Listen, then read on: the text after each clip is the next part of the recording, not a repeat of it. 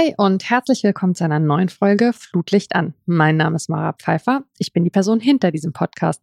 Und ich habe wie immer eine wunderbare Gästin. Heute ist das Antje Blumhagen, mit der ich über ein Potpourri von Themen rund um den Fußball sprechen möchte. Hallo, liebe Antje, schön, dass du da bist. Ja, hallo Mara, vielen Dank für deine Einladung. Ja, sehr gerne. Ähm, was die ZuhörerInnen jetzt äh, nicht äh, mitbekommen, ist, äh, dass wir eigentlich schon seit 20 Minuten miteinander sprechen, weil wir den Techniktanz getanzt haben. Jetzt hören wir uns glockenhell und super klar. Das heißt, das kann nur spitze werden heute. Ich würde direkt mal gerne einsteigen mit dem Thema Vorwärtsspruch 98 und Regionalliga West. Da bist du nämlich Spielerin. Du warst es schon mal von 2014 bis 2019, ne? Hattest zwischendurch eine verletzungsbedingte äh, Aussetzzeit, warst dann, darauf kommen wir später noch zurück, äh, zum Studium im Ausland und seit 2021 spielst du wieder. Erzähl doch gerne mal ein bisschen, was wir über deine Spielerinnenkarriere wissen sollten.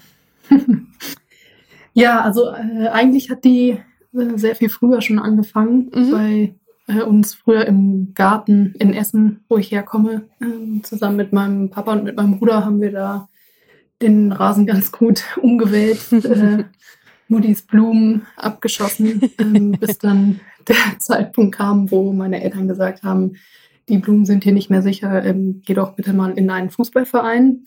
Ähm, da haben sie mich dann angemeldet äh, mit sieben oder acht Jahren. Ähm, ja, die Besonderheit, oder ich glaube, ist wahrscheinlich äh, in meiner Generation gar nicht so eine große Besonderheit, äh, dass es natürlich nur Jungsmannschaften gab mhm. in dem Verein. Ähm, also ich habe da ja als einziges Mädchen auch äh, gespielt, auch tatsächlich im ganzen Verein. Ist was, wo ich im, wenn ich so jetzt von heute drauf schaue, sagen würde, hat mir super viel in meiner Persönlichkeitsentwicklung geholfen. Ähm, ja, hat dazu beigetragen, wie ich heute auch als Spielerin äh, auf dem Platz bin, definitiv war aber auch vor allen Dingen am Anfang äh, schon mit äh, gewissen Hürden verbunden. Also ich hatte das Glück, einen Trainer zu haben, der mich da sehr unterstützt hat, ähm, der sich da auch für Gleichberechtigung innerhalb der Mannschaft ähm, eingesetzt hat, der mich gefördert hat ähm, und ja, mich da auch nicht im Stich gelassen hat. Mhm. Aber klar, wenn du mit Jungs äh, in dem Alter kickst, dann müssen die sich natürlich auch selbst erstmal behaupten. Und da meine technischen Fähigkeiten äh, da auch noch nicht ganz so ausgereift waren, ähm, ja, war das am Anfang ähm, erstmal äh, auch zum Teil Überwindung und nicht ganz einfach, aber hat sich mit der Zeit auf jeden Fall ausgezahlt. Aber das, was du jetzt gerade angesprochen hast mit äh, dem Trainer oder der Trainerin, äh, die da ein Auge drauf hat, das braucht es schon, oder? Ja, das braucht es auf jeden Fall. Also ich glaube auch, egal ob du ein Mädchen oder Junge äh, oder in was für einer Mannschaft du kickst, ähm, sowieso ähm, muss der Trainer, die Trainerin ähm, die Mannschaft gut kennen und immer ein Auge drauf haben, wer sich wohlfühlt, ähm, wer sich vielleicht nicht so wohlfühlt. Aber gerade als Mädchen ähm, hast du da einfach eine Sonderstellung. Also wenn du in einer Jungsmannschaft kickst. Mhm. Ähm, und das kriegst du dann auch schon von Gegenspielern und auch von Eltern am Rand irgendwie mit. Jeden Fall. Wahrscheinlich könnte ich mir vorstellen, ähm, ist es für manche Mädchen, wenn es überhaupt keine speziellen Mannschaften gibt in einem Verein, einfach auch eine Hürde, über die sie nicht drüber gehen, oder? Weil sie sagen, ich habe keine Lust, als einziges Mädchen da unter den Jungs zu kicken. Ja, also kann ich mir auch gut vorstellen. Ähm, ich bin tatsächlich damals in diese Situation, also ich wollte ja auch kicken und mhm. ich hatte auch gar nicht die Wahl. Also wenn du heutzutage äh, vielleicht als Kind in einen Verein gehst und du hast die Wahl, im in der Jungs- oder in der Mädelsmannschaft, dann ähm, kannst du das halt irgendwie für dich entscheiden. Ähm, damals war es halt so, ja, entweder ich kicke halt in der Jungsmannschaft oder ich lasse es. Mhm. ähm, deswegen habe ich mir da auch gar nicht so Gedanken drüber gemacht, ob ich überhaupt in der Mädchenmannschaft spielen möchte, weil es halt äh, zu der Zeit in der Umgebung gar nicht die Alternative gab.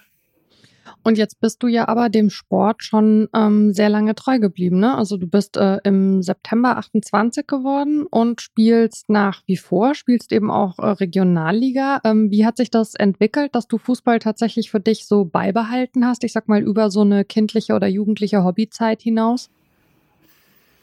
Ähm, also es war am Anfang so, dass ich oder nach einer gewissen Zeit ähm, in dem Verein in Essen habe ich, äh, war ich dann schon noch festes Mitglied der Mannschaft, wurde anerkannt, äh, wurde respektiert ähm, und es war eine super Zeit. Also ich habe da ähm, gar keine so großen negativen ähm, Assoziationen mit. Im Gegenteil, ähm, du lernst halt auch einfach dich zu behaupten und äh, Sprüche mitzukriegen, ähm, da als Mädchen, als, einzige, als einziges Mädchen auf dem Platz zu stehen.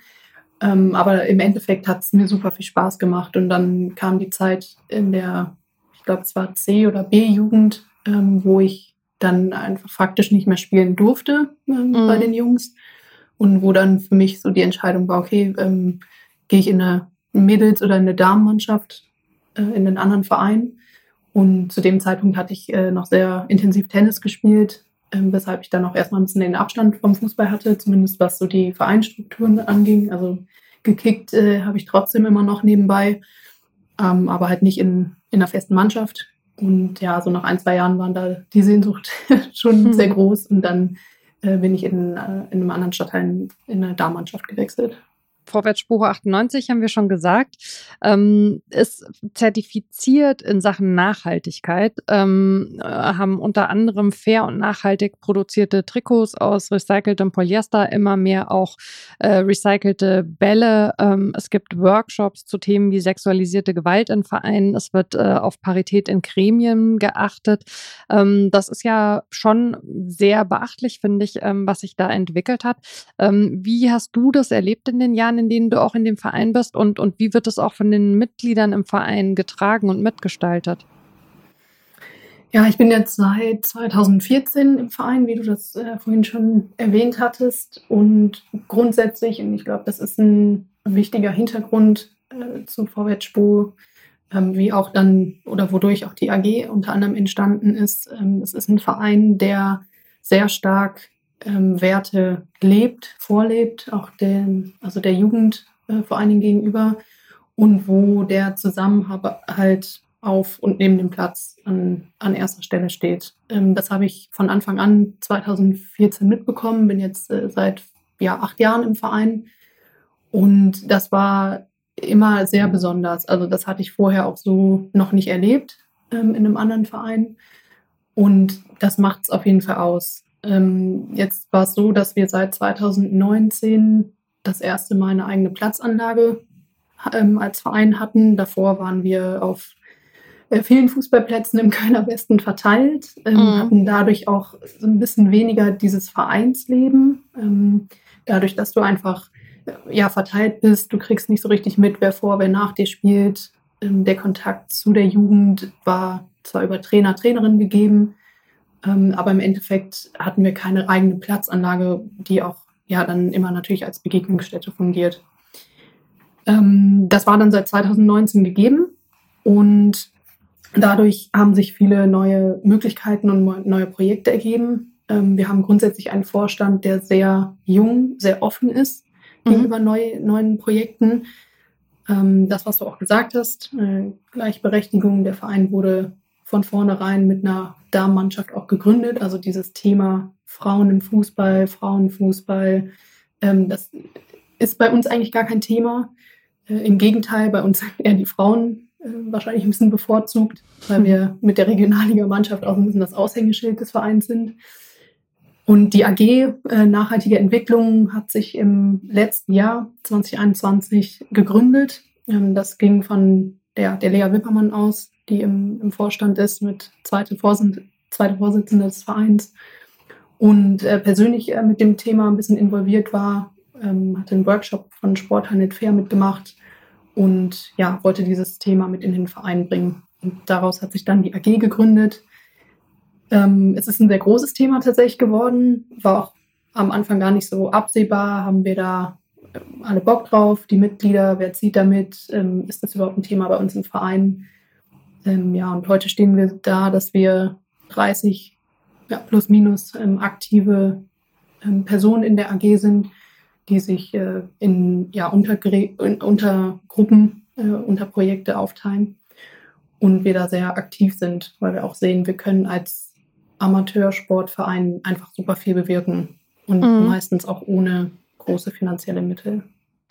Ich fand es ähm, echt beeindruckend. Also man kann sich auch den einen oder anderen äh, Beitrag dazu anschauen. Also es gab und gibt natürlich an dem Thema durchaus auch ein Medieninteresse, äh, also was ja auch genau richtig ist.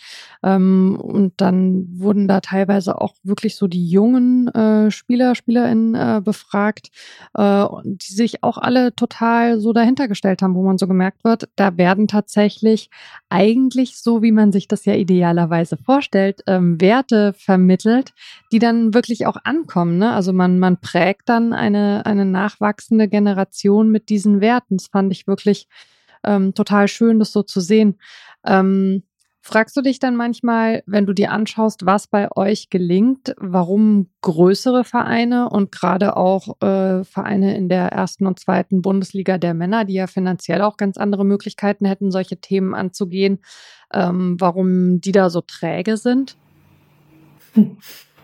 Ähm, ja, klar. Also das ist natürlich äh, schon ein großes Thema und wir hatten da auch, sind da im Austausch auch mit unserem ähm, Verband, also mit dem FVM, mhm. ähm, waren da im Austausch zu, dem, zu den Aktivitäten, die wir machen und da merkst du auch, auch im Austausch mit ähm, anderen, auch die größeren Vereine, die du angesprochen hast, die wir jetzt auch im Laufe diverser Veranstaltungen ähm, miterlebt haben, ähm, das sind einfach andere Strukturen. Ähm, und ich glaube, das, was wir ähm, vor allen Dingen über Ehrenamt leisten, ähm, also einfach wirklich die intrinsische Motivation, wir mhm. haben Bock, was in unserem Verein zu gestalten, wir möchten Strukturen, Prozesse so weiterentwickeln, dass auch noch in 50 und in 100 Jahren auf diese Anlage so gekickt werden kann, wie es aktuell möglich ist, ähm, dass du das, glaube ich, gar nicht so einfach in größeren, in Profivereinen mit ähm, einem wirtschaftlichen Hintergrund ähm, gar nicht auf die Schnelle, sage ich mal, oder jetzt in den anderthalb Jahren, was wir da weiterentwickelt haben, dass das hier und da schwieriger ist. Das soll im, also auf gar keinen Fall eine Ausrede sein, weil ich glaube, ähm, einfach mal ins Machen kommen, ähm, einfach Dinge anstoßen, gucken, wo es einen hinführt, ist äh, immer ein ein guter Ansatz, ist halt, glaube ich, aber bei uns viel einfacher umzusetzen als in größeren oder auch zum Teil festgefahrenen äh, Strukturen. Und wenn wir, ich sage es jetzt auch vielleicht mal ein bisschen provokativ, aber ich glaube, wenn wir da auf den äh, Verband warten, dann wären wir heute noch nicht zertifiziert, ähm, weil wir da ein, auch gar nicht drauf warten wollten, äh, sondern einfach, wie gesagt, ins Machen kommen. Und dazu muss man natürlich auch sagen, wie gesagt, wir sind da alle intrinsisch motiviert, aber die wenigsten von uns haben einen fachlichen Hintergrund, sage ich mal. Und wir alle haben sehr, sehr viel dazugelernt auch. Und vor anderthalb Jahren, als wir die AG gegründet haben, wussten wir auch noch gar nicht so richtig, wo stehen wir heute, wo stehen wir in einem Jahr. Wir haben uns natürlich Ziele gesetzt, wir haben geguckt, was interessiert unsere Mitglieder, was ist im Rahmen unserer Möglichkeiten auf der Platzanlage, ähm, sowohl auf und neben dem Platz. Ähm, aber das sind ja auch viele Dinge, die dann erst ins Rollen kommen, wenn man einfach mal angefangen hat und woran man dann viel, viel lernt. Und vielleicht könnt ihr ja die großen Clubs dann künftig beraten mit eurer jetzt äh, selbst erarbeiteten äh, Expertise. Äh, das würde mir auf jeden Fall gefallen. Ähm, äh, du bist äh, auch in deiner Ausbildung äh, dem Sport, kann man sagen, treu geblieben. du hast einen Bachelor gemacht in Sportmanagement und Kommunikation, ähm, hast dann deinen Master gemacht, warst dazu auch unter anderem in Dänemark und in Barcelona und ähm, hast dich in der Masterarbeit warst, ne, beschäftigt mit der Entwicklung Entwicklung ähm, von äh, Frauenfußball in den verschiedenen mhm. Ligen, auch in den unterschiedlichen Ländern. Äh, erzähl doch gerne mal, äh, worauf du da geschaut hast und wie war es denn bei deinen Aufenthalten in Dänemark und in Spanien? Hast du da auch vor Ort dich mit dem Fußball der Frauen auseinandergesetzt? War das Teil der Idee? Ja, also ich, genau, wie du es auch schon gesagt hast, ich glaube, das ist ein Thema oder grundsätzlich der Fußball, der mich ein Leben, ein Leben lang schon äh, begleitet, ähm, indem ich selber meine Grenzen ähm, ausgetestet habe, über meine Grenzen hinausgegangen bin, super tolle Begegnungen hatte, die ich sonst nicht so gemacht hätte. Ähm, das war auch ein großer Grund, warum ich mir in Dänemark in, in der kleinen Stadt, wo ich war, ähm, direkt ja, mich umgeschaut habe, was habe ich da für Möglichkeiten zu kicken. ähm, weil ich der äh, Meinung bin, dass wenn du dein Hobby oder dass du über dein Hobby, in meinem Fall ist es halt der Fußball, auch viele Menschen kennenlernst, ähm, zu denen du vielleicht erstmal nicht so den Bezug hast oder die du sonst halt nicht kennenlernen würdest. Und in Dänemark hatte ich das große Glück, ein, eine tolle Mannschaft gefunden zu haben. Ähm, was besonders für mich daran schön war, war, dass es eine dänische Mannschaft war und ich somit die Möglichkeit hatte, wirklich auch in die Kultur ähm, einzutauchen, ähm, vor Ort ganz viel mit den Mädels zusammen zu machen, ähm, sei es halt wirklich einfach nur die, die Trainings und die Spiele, die Auswärtsfahrten, wo du dich nochmal anders kennenlernst, äh, dann aber auch halt im privaten Bereich ähm, abends treffen, ähm, Bierchen trinken, wie auch immer. Und das hat mir sehr, sehr viel über die dänische Kultur auch ähm, mich gelehrt. So, da habe ich ähm, sehr viel erfahren dürfen. Und auch im Nachhinein eigentlich ja lustig, weil es ein Nachbarland ist, aber dann schon auch viele Unterschiede sind. Mhm. ähm, und äh, doch, also das hat äh, ähm, ja, das hat mich auf jeden Fall sehr bereichert und ähm, in, in Barcelona, wo ich danach ein, ein Auslandssemester vom Studium gemacht habe, ähm, hab, war während Corona hatte ich zwar keine Mannschaft äh, in dem Sinne, habe aber auch über Sportgruppen äh, viel kicken können und auch darüber wieder ganz unterschiedliche Menschen kennengelernt ähm, auch kulturell gesehen 180-Grad-Wendung. Wir sind immer noch in Europa, aber es war trotzdem ähm, auch ein anderer Lifestyle. Ähm, natürlich nur gesehen in den Bubbles, sage ich mal, oder in denen ich war oder die Erfahrungen, die ich gemacht habe. Ähm, genau, aber darüber tolle Menschen und äh, viele Erlebnisse erfahren dürfen. Und die Masterarbeit, ja, war dann, also das Studium war natürlich auch mit Sportbezug und dann auch irgendwie klar, ja, ähm, ich habe Lust, über was zu schreiben, wo ich auch selber noch was mitnehmen kann, äh, wo ich Interesse dran habe und das nicht nur abarbeiten ist. Und das Thema, ähm, auf das ich mich dann so ein bisschen fokussiert habe, war halt der, ich sage jetzt mal Frauenfußball, weil es mhm. der englische Titel auch war. Ähm, und wie halt äh, so grundsätzlich das Interesse daran ähm, gesteigert werden kann. Und mhm. sehr spannend auch jetzt bei, ja, mit der Europameisterschaft im Sommer ähm, ich durfte vor Ort sein, ähm, habe da die Stadien und die Stimmung miterlebt, war zu der Zeit auch zwischendurch in Deutschland, habe gesehen, was es für ein ja auch für einen Boom oder auch für ein Interesse ausgelöst hat, auch als die Mannschaft dann zurückgekommen ist.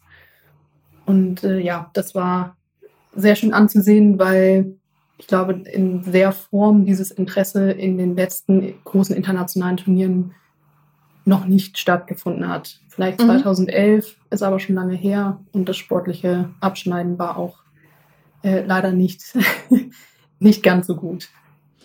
Das stimmt. Und ich habe auch im Rückblick immer so das Gefühl, 2011 wurde das quasi so angeordnet, diese Begeisterung. Und ähm, jetzt mhm. ist es mehr so eine, so eine organische Entwicklung gewesen. Aber also kann auch jetzt nur mein persönlicher Eindruck sein, der muss nicht stimmen. Nee, ich glaube aber äh, nicht, weil das gerade ganz gut passt zu dem, was du mhm. gesagt hast. Ich glaube, ich hatte letztens noch, ähm, ich weiß nicht mehr, von welcher Spielerin das war, aber ähm, es war ein Zitat oder eine Aussage nach dem Motto, dadurch, dass 2011 diese ganze mediale Aufmerksamkeit auch, wie du es jetzt auch sagst, ein bisschen künstlich geschaffen war, mhm. wussten viele Spielerinnen gar nicht so damit umzugehen. Und ich glaube auch jetzt, äh, wo die Spielerinnen ähm, zurückgeflogen sind von Wembley nach Frankfurt, ich hatte das große Privileg, mit im Flieger zu sein. Das war sehr Ui, lustig.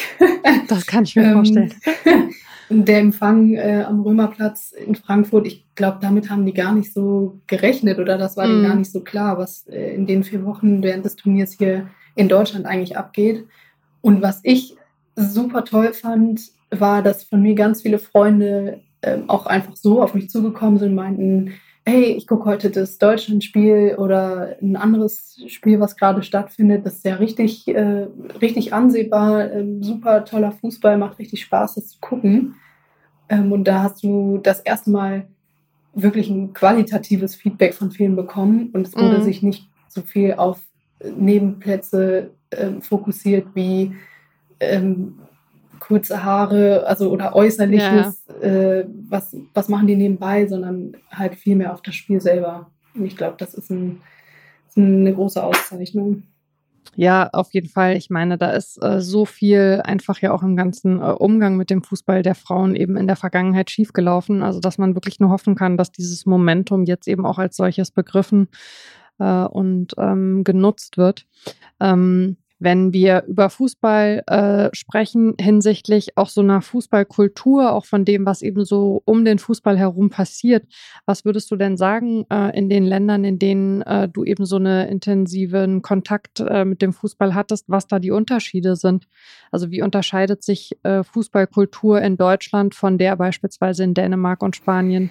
Ja, super spannende Frage, weil das war auch ein Einblick, den ich während meiner Masterarbeit ähm, ein bisschen ähm, ja, erfahren habe. Ähm, ich glaube, was ein großer Unterschied ist, ist der kulturelle Hintergrund äh, darauf bezogen, dass du in vielen Ländern den, ich sag mal, den Männerfußball, der ist einfach sehr dominant. Das ist in ganz vielen Ländern die erste Sportart und eigentlich alles, was nicht zum Fußball zählt, ist schon eine Randsportart. Und die haben sehr viel mit Anerkennung, mit äh, medialer Aufmerksamkeit und so weiter zu kämpfen. Ähm, Fußball ist auch auf jeden Fall Männer dominiert. Mhm. Und ich finde, das sieht man genau in den Ländern, wo Nationalmannschaften dafür einstehen, ähm, gleiche Prämien, gleiche Bezahlung zu bekommen. Wo findet das statt? Das findet in Ländern statt, wo der Fußball vielleicht gar nicht so erfolgreich ist oder wo der Fußball nicht unbedingt die Sportart Nummer eins ist. Mhm. Also in mhm. Dänemark beispielsweise ist Handball sehr groß. Ähm, auch weitere Sportarten und auch der Fußball hat da natürlich eine große Rolle, keine Frage. Ähm, aber ich war in, in ein paar Handballstadien und es war richtig, richtig gute Stimmung. Ich war auch beim lokalen Spielen in der Stadt, wo ich war. Ja, das Stadion war fast leer. also da war eher wenig Stimmung.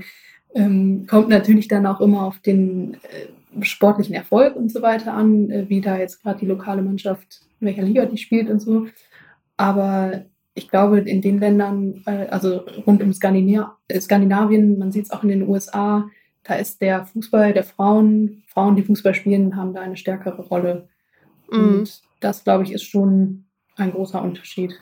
Und was dann auch eben untergebrochen die jeweiligen Strukturen, ähm, die Aufmerksamkeit, das Interesse und so weiter angeht. Und was würdest du aus deiner Erfahrung heraus, wenn dich jetzt jemand fragen würde, was müssen wir im Moment machen, um den Fußball der Frauen eben auf ein, ich sag mal, neues Level insgesamt zu heben, um tatsächlich diesen viel jetzt schon beschriebenen Schwung aus dieser EM mitzunehmen? Was, was stünde da an erster Stelle? Also ich bin äh, immer großer Fan davon, mir wirklich einfach mal die Spiele anzuschauen. Und das ist auf jeden Fall nochmal ein Unterschied, ob ich mir das im Fernsehen äh, anschaue oder wirklich einfach mal ein Stadion gehe. Ähm, wenn man sich die erste Bundesliga der Frauen anschaut, ähm, hast du sehr, sehr viele Vereine, die an einem, ja, ich will jetzt nicht sagen, an einem Männerverein angedockt sind, aber äh, du hast FC Bayern München, die haben eine mhm. Frauenmannschaft, Wolfsburg, die haben eine Frauenmannschaft. Da sind ganz wenige Mannschaften nur noch äh, wie Essen, wie Potsdam, die eben noch eigene Strukturen haben oder ein eigener Verein sind, ähm, ohne dass da eine Männermannschaft dominiert. Mhm. Und ich war letztes Wochenende gerade noch hier in Köln, habe mir das äh, Spiel gegen Potsdam der Frauen angeguckt. Ja, war schon eine super Stimmung. Also knapp 1000 Zuschauer. Und wenn man sich da so ein bisschen losmacht von ja auch eingefahrenen Strukturen und sich da ein bisschen mehr auf den Sport an sich, auf die sportliche Leistung auf dem Platz äh, fokussiert und daran Interesse hat, ja, geht einfach mal ins Stadion, schaut euch das an. Und ich glaube, was auch dahingehend äh, wichtig ist, das ähm, komme ich wieder ein bisschen zurück, wie es damals bei mir war. Ich glaube, meine Mama war auch am Anfang nicht ganz so begeistert, dass ich in einer Jungsmannschaft gespielt habe. Gar nicht wegen Fußball ist eine Jungssportart, sondern eher, weil sie so ein bisschen Angst um mich hatte, hm. ähm, dass ich da umgetreten werde. Äh, aber auch da finde ich, wenn dein Kind Bock hat, einen Sport zu machen, einfach, äh, einfach mal machen lassen, einfach ausprobieren und da und wenn es eine Mädelsmannschaft gibt, dann gibt es eine Mädelsmannschaft und das Kind soll aber trotzdem noch selber entscheiden können, ähm, was es spielen möchte. Und dass man da so ein bisschen unabhängig von ja, Stereotypen ähm, einfach ausprobieren lässt. Also das jetzt so auf jüngere Generationen äh, ja. bezogen. Guter Punkt, ja, finde ich. Ähm, du hast äh, im November 2020 äh, dann angefangen äh, bei Equaletics. Ähm, Lisa Steffni hatten wir ja auch schon hier äh, im Podcast. Mhm. Ähm, genau, die Folge werde ich auf jeden Fall auch nochmal in den Shownotes verlinken. Also wenn man noch ein bisschen mehr zur Entstehungsgeschichte von Equaletics hören möchte, äh, dann gerne da nochmal reinhören. Um, was sind denn deine genauen Aufgaben da im Team? Du gehörst ja quasi zum erweiterten Team, ne? Genau, genau. Also Equaletics ist ja ein Verein, äh, den die Lisa und ähm, eine andere Lisa, Lisa Kalina, äh, gegründet haben. Und ich bin da ein bisschen durch Zufall über zwei, drei Ecken reingerutscht, ähm, über eine äh, Kollegin, über die Nika, mit der ich bei Femi 11 zusammengearbeitet habe, ähm, die mich auf den Verein aufmerksam gemacht hat. Der gibt es nämlich auch erst seit 2020. Und ich hatte eigentlich gar nicht, keine Ahnung, was dieser Verein macht. Hatte mich dann ein bisschen mit der Nika und mit der Lisa mal unterhalten darüber. Und genau, grundsätzlich geht es um Chancengerechtigkeit im Sport. Ähm, zu dem Zeitpunkt, wo ich damit in Berührung gekommen bin, gab es Gespräche mit Fairplay. Ähm, ich denke, da sprechen wir gleich auch noch kurz drüber. Genau. Ähm, da, wo ich äh, heute arbeite. Und äh, Fairplay ist genau eine Crowdfunding-Plattform, die zu dem Zeitpunkt mit Equaletics ähm, Gespräche hatte zu einem Fördertopf, ähm, wo es darum geht, Mädchen und Frauen im Sport zu stärken. Und da war ich schwuppdiwupp in äh, einigen Meetings dabei, wo es dann um die Prozesse, um die Strukturen und so weiter des Fördertopfes ging, um die Grundlagen. Und dadurch, dass ich dann auch im Anschluss bei Fairplay äh, selber angefangen habe, äh, bin ich quasi die Schnittstelle äh, zwischen Fairplay und Equaletics und betreue da die beiden Fördertöpfe, die wir haben. Mhm. Ähm, jetzt hast du Fairplay, äh, wo du ja eben mittlerweile auch arbeitest, schon angesprochen. Ähm, erzähl doch gerne mal, ähm, was die Systematik äh, bei euch ist, was die Idee ist, wie ihr äh, das Thema Crowdfunding ähm, im Sport unterbringt, sag ich mal. Mhm. Genau, also grundsätzlich geht es äh, darum, über Crowdfunding oder grundsätzlich erstmal Crowdfunding als Finanzierungsinstrument, als Finanzierungstool in den Vereinen zu verankern, beziehungsweise aufzuzeigen, was da für Potenziale und für Chancen dahinter stehen. Du hast äh, oft in den Vereinen die Strukturen, dass du Sponsoren hast, äh, dass du vielleicht Förderungen bekommst, äh, dass du Spenden ähm, als Verein bekommst. Ähm, das ist natürlich die, die Grundlage der Finanzierung neben Mitgliedsbeiträgen und so weiter. Oftmals hast du aber auch die Situation, dass es ähm, gar nicht so richtig klar ist, ähm, wie viel Gesamtbudget haben wir, ähm, woher kommt welches Geld, welche Voraussetzungen sind daran geknüpft und so weiter und so fort. Ähm, Crowdfunding ist eigentlich eine Ergänzung dieses Finanzierungskonzeptes, ähm, dass du darüber deine die, oder die Aktivierung deiner Mitglieder erreichen möchtest. Heißt, du, du hast einen Finanzierungsbedarf, den du dir ähm, im Verein, äh, also den du halt hast, sei es äh, Ausstattung von Mannschaften, äh, neuen Kunstrasenplatz, ähm, Thema Kinder- und Jugendschutz aktivieren. Und du hast über das Crowdfunding die Möglichkeit, ganz transparent und demokratisch darzustellen, worum geht's, was wollen wir uns finanzieren, wie viel Geld benötigen wir dafür. Und jeder hat die Möglichkeit, daran mitzumachen, jeder hat die Möglichkeit, das zu finanzieren und weiß genau, wofür sein oder ihr Geld verwendet wird. Und dadurch hast du eben auch automatisch die demokratische Abstimmung über das Projekt, weil wenn es nicht ähm, innerhalb einer Laufzeit erfolgreich wird und das Geld nicht zustande kommt, dann kannst du davon ausgehen, dass dieses Projekt im Verein gar nicht gewollt ist. Hat vielleicht auch mit Kommunikationsmaßnahmen zu tun, dass nicht genug Leute davon erfahren haben, aber äh, grundsätzlich scheint, äh, scheinen die Leute nicht genug Interesse dann an dieser Maßnahme oder an der Finanzierung zu haben. Das ist so ein bisschen die Idee dahinter.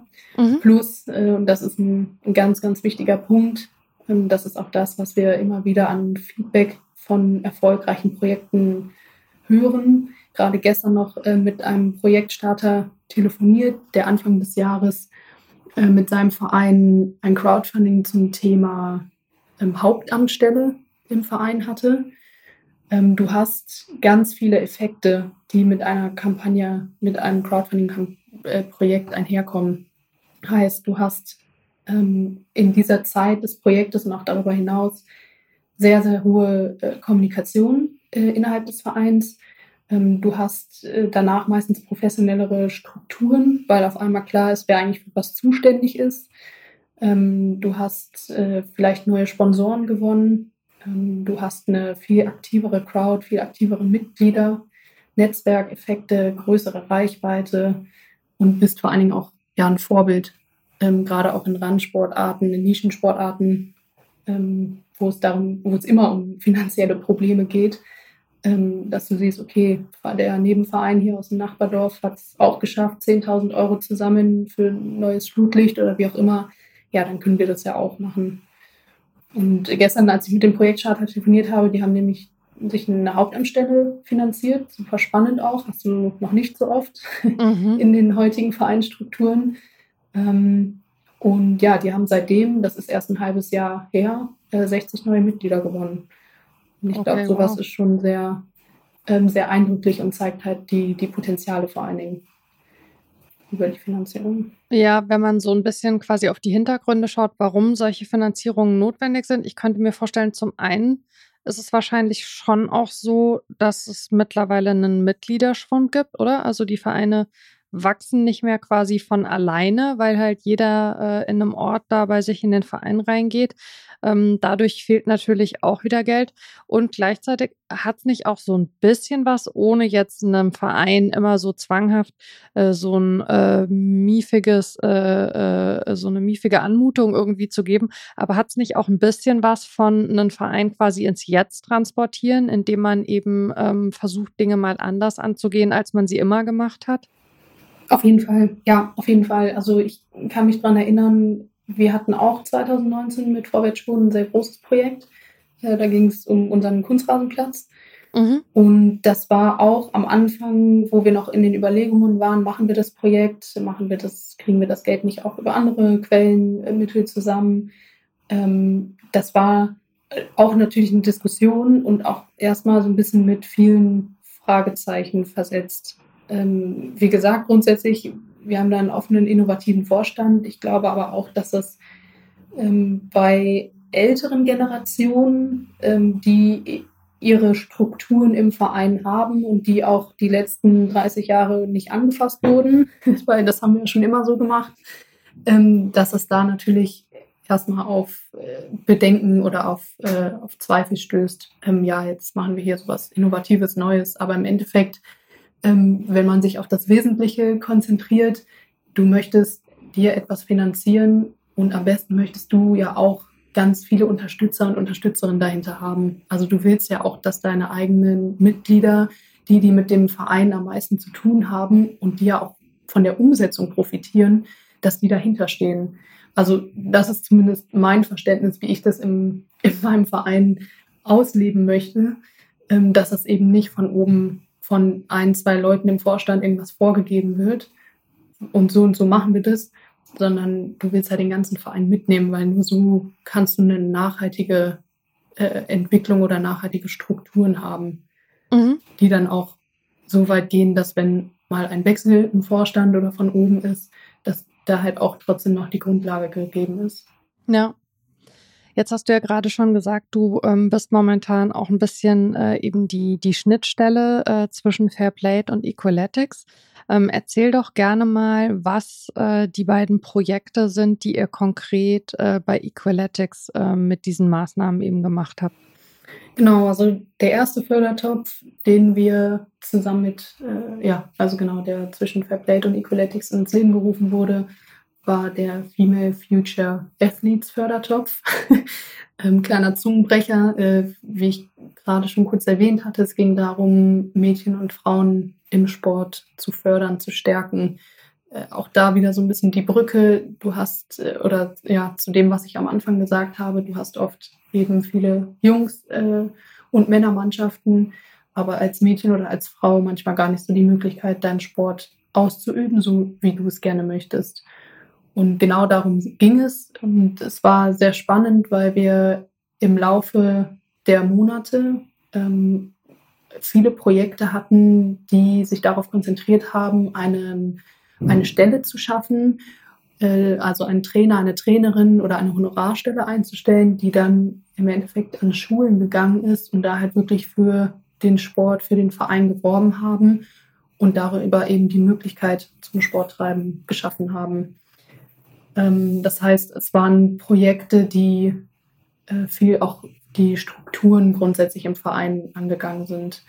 In dem Fördertopf waren insgesamt 60.000 Euro und jetzt müsste ich noch mal kurz die Zahlen raussuchen, wie viele ähm, Vereine davon äh, profitiert haben, aber im Endeffekt wurden, wurde das Doppelte ausgeschüttet. Also du hattest äh, ja, ich glaube, es waren 120, 130.000 Euro, die im Endeffekt an die Vereine gegangen sind und knapp 30 Projekte, die damit umgesetzt werden konnten. Und das zeigt auf jeden Fall den Bedarf in dem Bereich. Auf jeden Fall. Ähm, kannst du vielleicht gerade für die ZuhörerInnen nochmal erklären, wie das mit dem Fördertopf tatsächlich funktioniert? Also welches Geld kommt da wie rein und wie sind die Vereine mit ihren Projekten da dran gekommen? Ja, guter Punkt. Das äh, ist auf jeden Fall noch erklärungsbedürftig.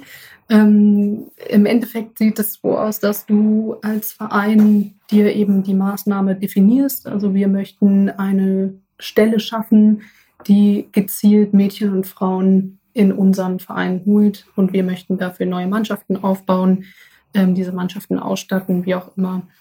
Äh, du definierst dir als Verein eine Summe, die es für die Umsetzung dieses Projektes benötigt. Wir hatten viele Projekte, die so im 10, 12, 15.000 Euro Bereich stehen.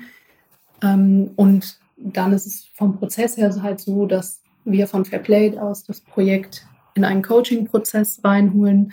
Heißt, du hast wirklich von deiner Projektanlage, wo du deine Projektseite mit Leben fühlst, mit, mit Texten, mit Bildern, worum geht es eigentlich, was wollen wir machen, ähm, bis hin zum Projektstart das Ganze vorbereitest. Äh, wie kommunizieren wir das? Welche Kanäle haben wir? Wie erreichen wir die Leute? Ähm, was sind MultiplikatorInnen? Ähm, was sind PrämiengeberInnen? Das ist noch ein Bereich auf der Projektseite, wo du über ja, so das Prinzip Nehmen und Geben die Möglichkeiten gibst, nicht nur mit einem freien Betrag zu unterstützen, sondern dass du auch eine Gegenleistung für, dein, äh, für deine Unterstützung bekommen kannst. Ähm, genau, bis hin zum Projektstart. Dann läuft das Projekt in einer festgelegten ähm, Zeit, meistens zwischen zwei bis vier Wochen im Schnitt, wo es dann darum geht, die Summe, die wir definiert haben, äh, wirklich auch zu erreichen. Also dieses Alles- oder Nichts-Prinzip, wenn in der Zeit das Geld zustande kommt, kann das Geld ausgezahlt werden und das Projekt umgesetzt werden.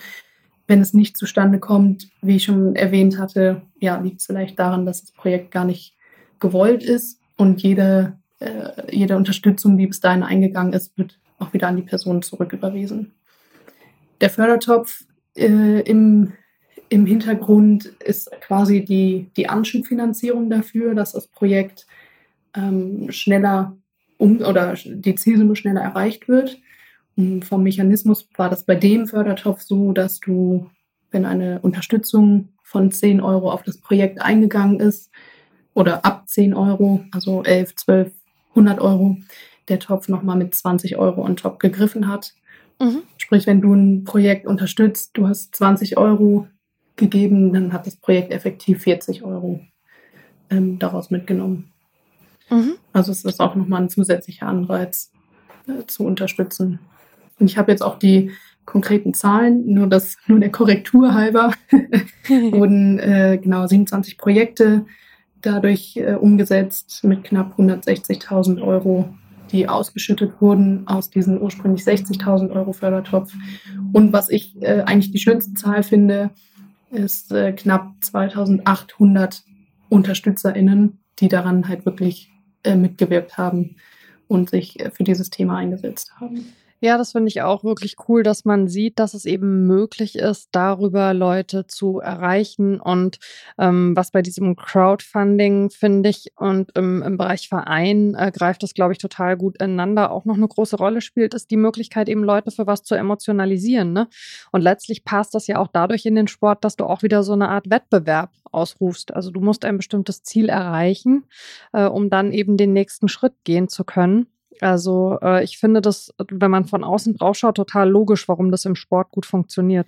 Genau, und was noch ein weiterer wichtiger Faktor dabei ist, ist, dass du durch diese festgelegte Laufzeit auch einen, ja, diesen Kampagnencharakter hast. Ja. Das heißt, du hast eben ein Projekt, was nicht über Monate hin läuft und naja, wenn ich heute nicht unterstütze, dann kann ich es auch noch nächste Woche machen und erinnere mich aber bitte zehnmal am besten noch dran sondern du weißt halt wirklich, wir haben uns dieses Ziel gesetzt, das ist realistisch, sonst würden wir das von Fairplay-Seite aus nicht starten, beziehungsweise unser Anspruch ist natürlich, das Projekt dann auch ähm, erfolgreich abzuschließen.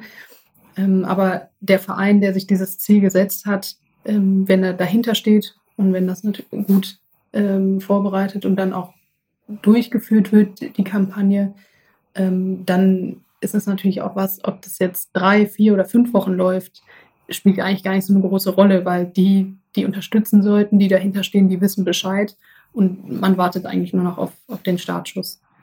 Ja. Äh, wir haben es schon gesagt, ihr habt noch einen zweiten ähm, Fördertopf äh, bedient ähm, mit äh, eurer Zusammenarbeit, nämlich Mein Verein, aber sicher, äh, Thema Kinder- und Jugendschutz. Ähm, sagt doch gerne mal noch was zu den Hintergründen von diesem zweiten Projekt. Genau, ähm, da geht es um ein sehr, sehr wichtiges Thema, Thema äh, Kinder- und Jugendschutz, wie du schon gesagt hast. Ähm, wir haben den Fördertopf äh, Safe Sport genannt.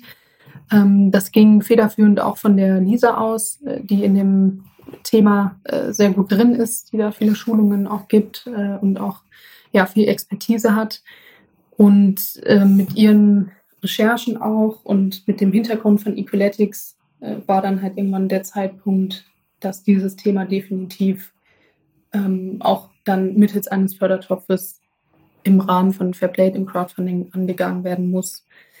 Ähm, der Hintergrund ist, dass mit diesem Fördertopf auf die Thematik Kinder- und Jugendschutz vor allen Dingen erstmal hingewiesen werden soll. Was, machen, was macht ihr im Verein zu dem Thema? Wie könnt ihr eure äh, Mitglieder schützen? Also es hat auch einen informativen Charakter.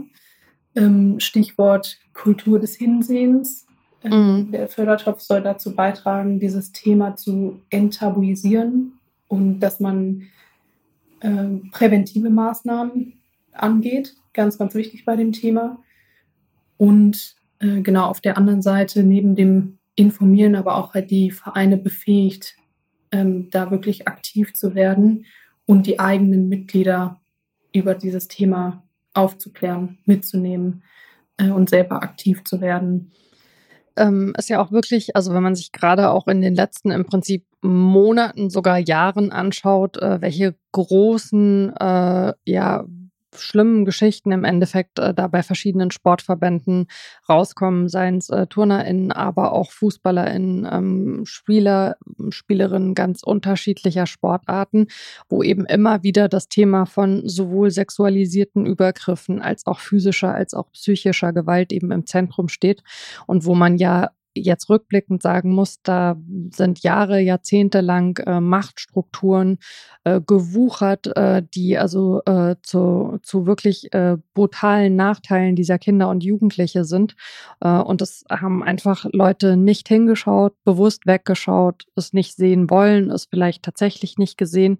Also genau dieses Thema, was du angesprochen hast mit der Kultur des Hinsehens, ähm, spielt da ja eine ganz, ganz große mhm. Rolle.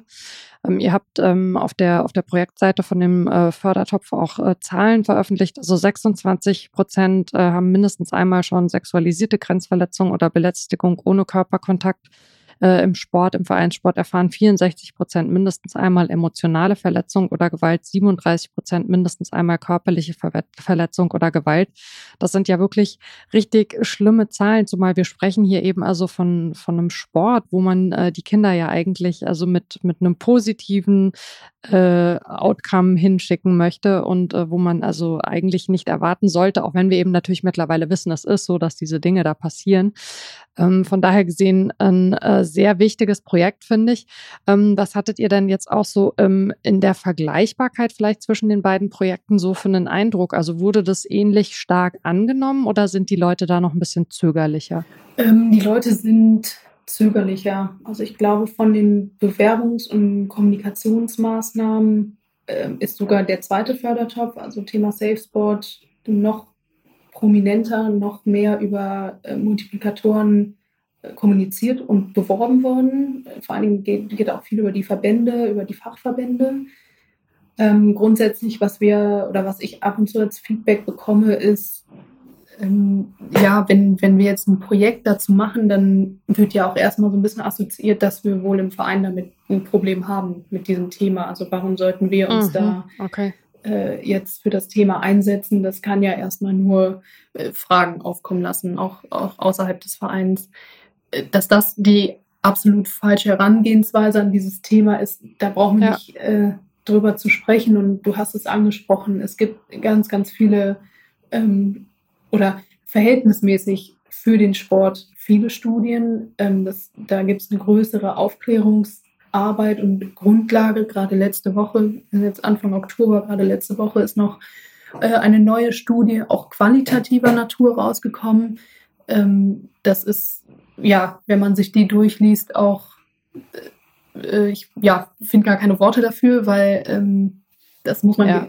ja. selber einfach lesen. Da war auch der Punkt so krass, sorry, ja. wenn ich reinkrätsche. Genau, ja, ja, mit wie viele, wie viele Eltern da dann auch irgendwie gesagt haben, ja, man hat so im Prinzip irgendwie so was geahnt oder mitbekommen oder was weiß ich nicht was, aber mhm warum auch immer, ja, man also dann auch äh, aus dieser Position heraus sagt, ach, wird schon gut gehen. Also, äh, und der Punkt, den du jetzt gerade angesprochen hast, mit, dass die Vereine sagen, ja, wenn wir uns damit proaktiv beschäftigen, denkt am Ende noch jemand, wir hätten da ein Problem, zeigt ja, was für ein Riesenproblem dieses Thema in den Köpfen ist und dass man da einfach wirklich einen kompletten Paradigmenwechsel im Umgang mit braucht. Genau, genau, das, das auf jeden Fall. Und es geht ja eben auch bei also jetzt bei dem Fördertopf, aber grundsätzlich geht es ja auch bei dem Thema genau eben darum, es gar nicht dazu kommen zu lassen, dass der Verein dafür anfällig ja. ist. Und ich glaube sehr stark, dass wenn du dich als Verein zu dem Thema positionierst und mal abgesehen von Crowdfunding, aber grundsätzlich, wenn du ähm, gewisse Maßnahmen kommunizierst, sei es auf der Vereins-Homepage, sei es ähm, intern bei den Mitgliedern, bei den TrainerInnen, ähm, du kannst ja ganz viel machen, um deine Kanäle zu nutzen. Ich glaube, wenn du so als Verein wahrgenommen wirst, hey, du hast, der, der Verein hat das irgendwie auf dem Zettel, der positioniert sich dazu, das schreckt ja auch potenzielle Täter, TäterInnen erstmal ab, beziehungsweise es ist auf der anderen Seite ein Statement vom Verein. Und ich glaube, das ist eine ganz wichtige Grundlage, um gar nicht erst eine, eine solche Situation in dem Kontext im Verein aufkommen zu lassen. Und du hast es gerade auch schon angesprochen, ich glaube, der Sport äh, mit seinen Strukturen und wir befinden uns ja hier in Anführungsstrichen nur im Sportbereich, da, sind, da gibt es gewisse Voraussetzungen, die solche Situationen, ich sag mal, begünstigen, äh, aufgrund da, dessen, dass du, du hast erstmal Machtverhältnisse, du hast äh, Trainer, Trainerin und du mhm. hast eine Mannschaft. Und es ist ganz klar, wer diese Mannschaft führt. Ähm, du hast äh, ja. regelmäßige Treffen. Also jeder, der in einer Mannschaft spielt, ähm, der sieht diese, die Mitspieler, Mitspielerinnen wahrscheinlich zwei bis dreimal die Woche mindestens. Ähm, du hast Orte, wo du Möglichkeiten hast, alleine zu sein. Also Umkleiden, ähm, ja. irgendwelche Räume im Verein. Genau, auch die Zugänge, genau, ne? die Zugänge genau. dazu. Ja, und du hast vor allem so ein Umfeld Ehrenamt äh, sehr hoch angesehen wo man auch immer wieder hört bei Vorfällen, wo du sagst, ja, also von der Person hätte ich das nicht gedacht. Gerade letztens noch ähm, mhm. mit einer, ähm, äh, einer anderen Spielerin darüber gesprochen aus einem anderen Verein, wo es einen sehr großen Vorfall äh, dazu gab. ähm, wo alle auch im Verein meinten, also da bei dem, das wäre der letzte, bei dem ich mir das äh, hätte vorstellen können. Also so die ganz, ganz typischen Aussagen, die man in dem mm. Kontext äh, hört. Ja, das ist äh, ein sehr, sehr großes Thema. Also ähm, insgesamt ist das auch ein Thema, ähm, was ich nochmal äh, in einer kompletten Folge irgendwie äh, behandeln möchte. Ähm, äh, ich finde ähm, jetzt in unserem Gespräch und habe das auch schon in der Vorbereitung auf das Gespräch äh, festgestellt, dass es total cool ist, wenn man sich mit dem, was du gemacht hast, beschäftigt. Also angefangen eben vom Spielen, dann über das Studium und jetzt über deine unterschiedlichen Tätigkeiten, wie du aufgestellt bist dass man das Gefühl hat, das ist so eine total organische Entwicklung durch diesen Sport hindurch. Mhm. Ähm, und äh, dass du eben in so ganz äh, unterschiedliche Ecken, ähm, die man mit diesem Sport assoziieren kann, eben so ähm, Lichter strahlst. Und ähm, es gibt ja tatsächlich noch einen Bereich, äh, in dem du äh, dem Fußball aktuell verbunden bist. Du hast vorhin schon kurz äh, Fem 11 angesprochen ähm, eine äh, Agentur für Spielerinnen, ähm, die sich also äh, entwickelt hat äh, aus einer äh, Agentur für Spieler heraus, aber wo man eben gesagt hat, was ja äh, längst nicht selbstverständlich ist heute, wir wollen für die Spielerinnen eine eigene Agentur, eben auch ähm, besser zugeschnitten auf die Bedürfnisse von Spielerinnen, also so diese Erkenntnis, die Bedürfnisse von Spielern und von Spielerinnen in diesem Bereich unterscheiden sich. Ähm, du bist da jetzt im Content Management tätig, aber vielleicht trotzdem mal so als Blick äh, auf auf die Agentur. Was würdest du denn sagen, warum ist das eben wichtig? Also zu sagen, wir machen da nicht, ich sag mal sehr negativ jetzt einen mhm. Einheitsbrei, mhm. sondern wir schauen da auch wirklich unterschiedlich drauf. Ja, du hast es schon äh, viel angesprochen. Also ich glaube, du hast im, auf der einen Seite, auf der persönlichen Seite hast du andere ähm, Voraussetzungen im Fußball, der von Frauen gespielt wird. Frauenfußball. Ich glaube, wenn du Frauenfußball sagst, dann solltest du auch Männerfußball sagen. Es ist immer so ein bisschen äh, definitiv immer schwierig äh, mit, mittlerweile. Ähm, aber genau, grundsätzlich, du hast äh, ganz andere Strukturen und äh, Bedürfnisse der Spielerin. Also ne, das war ja auch Thema während der EM äh, sehr viel darüber berichtet worden. Ja, die ähm, studieren, die arbeiten alle nebenbei und haben aber an das gleiche äh, sportliche Pensum zu absolvieren in der Woche, vier, fünfmal Training, ähm, hier nochmal ein Lauftest äh, oder irgendwelche ähm, zusätzlichen Trainingseinheiten, plus halt eben auch die Spiele an, an den Wochenenden und nebenbei aber eben zur langfristigen äh, finanziellen Grundlage dann auch noch ein Studium, die Arbeit, was aber auch, glaube ich, auch von vielen wirklich gewollt wird. Also kann ich mhm. auch persönlich sagen, ich könnte, ich sehe mich, glaube ich, niemals in einer Position, wo ich äh, vier, fünf Mal die Woche trainiere, am Wochenende ein Spiel habe und sonst halt nicht viel äh, mache. Ähm, und genau, von daher hast du ähm, da einfach ein bisschen andere Voraussetzungen, was die persönliche, was das persönliche Leben der Spielerin angeht, anders als bei den Männern. Ähm, plus, du hast einen Markt, der ganz andere Strukturen hat, im Sinne von, da ist auch viel weniger Geld, heißt deine Arbeit als äh, Spielerberater, Spielerberaterin oder Spielerinnenberater ähm, ist auch eine andere, weil du äh, mit einem Transfer, äh, mit einem oder einen anderen Aufwand zu dem, aus, zu dem Output hast. Ähm, das mhm. sind Unterschiede und ich glaube, das sind eben zwei ich sag mal, Märkte, die auch unterschiedlich betrachtet werden müssen. Und deswegen finde ich das auch die richtige Herangehensweise zu sagen, ähm, wie du sagst, man macht keinen Einheitsbrei draus, äh, sondern man trennt das und fokussiert sich auf die jeweiligen Voraussetzungen, Rahmenbedingungen. Ja, spannend. Ähm, auch dazu äh, haben wir hier ja kürzlich schon mal äh, ausführlich äh, gesprochen mhm. Äh, mit äh, der Jasmina Czovic. Ähm, werde ich auch nochmal in den Show Notes verlinken. Äh, ich finde diese Entwicklung im Bereich Beratungsagenturen von Spielerinnen tatsächlich total interessant. Und ich habe mittlerweile auch wirklich so angefangen, ein bisschen drauf zu schauen, also wofür entscheidet sich denn eine Spielerin? Ne? Geht sie tatsächlich irgendwo hin, wo speziell nach ihren Bedürfnissen geschaut wird oder ist ist das Bedürfnis dann vielleicht manchmal doch eher in eine Agentur zu gehen, wo man sagt, äh, die hat schon total prominente Spieler vermittelt. Äh, das ist für mich irgendwie so das, worauf ich Wert lege. Das ist ein äh, sehr weites, sehr spannendes Thema, finde ich. Ja, und auch, wenn ich da noch kurz die äh, Ergänzung machen darf. Bitte.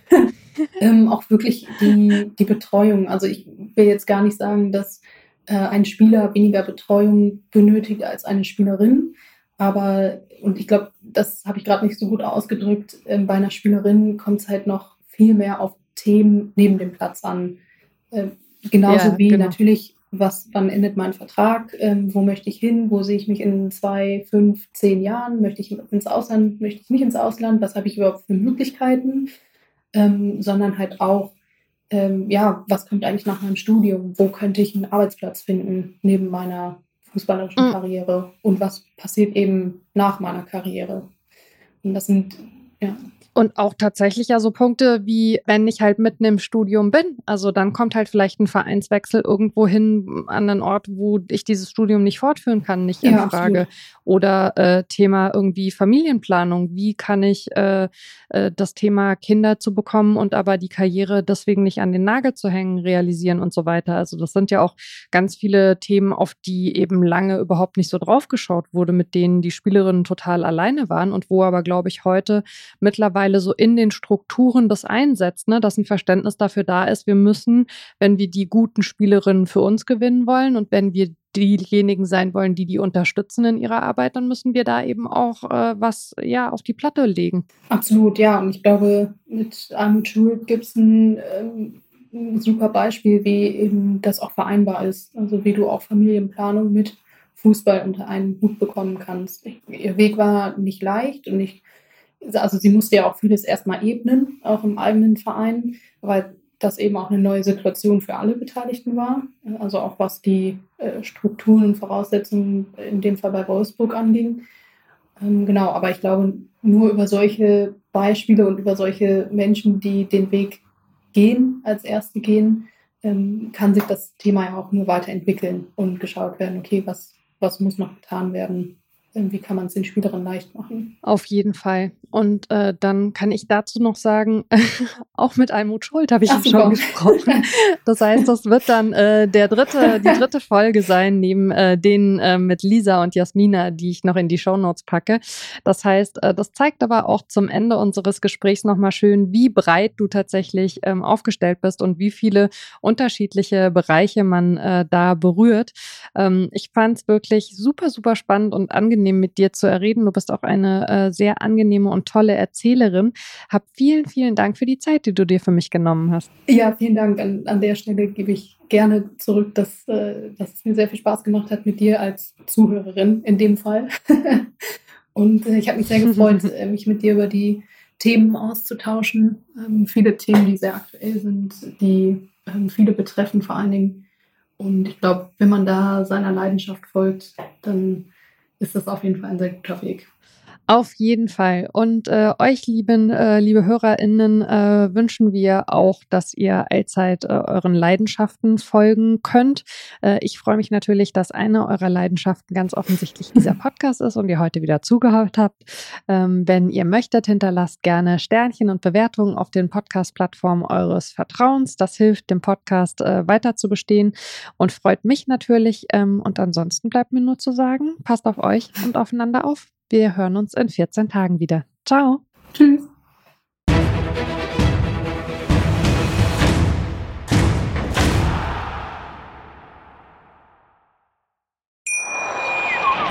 Schatz, ich bin neu verliebt. Was?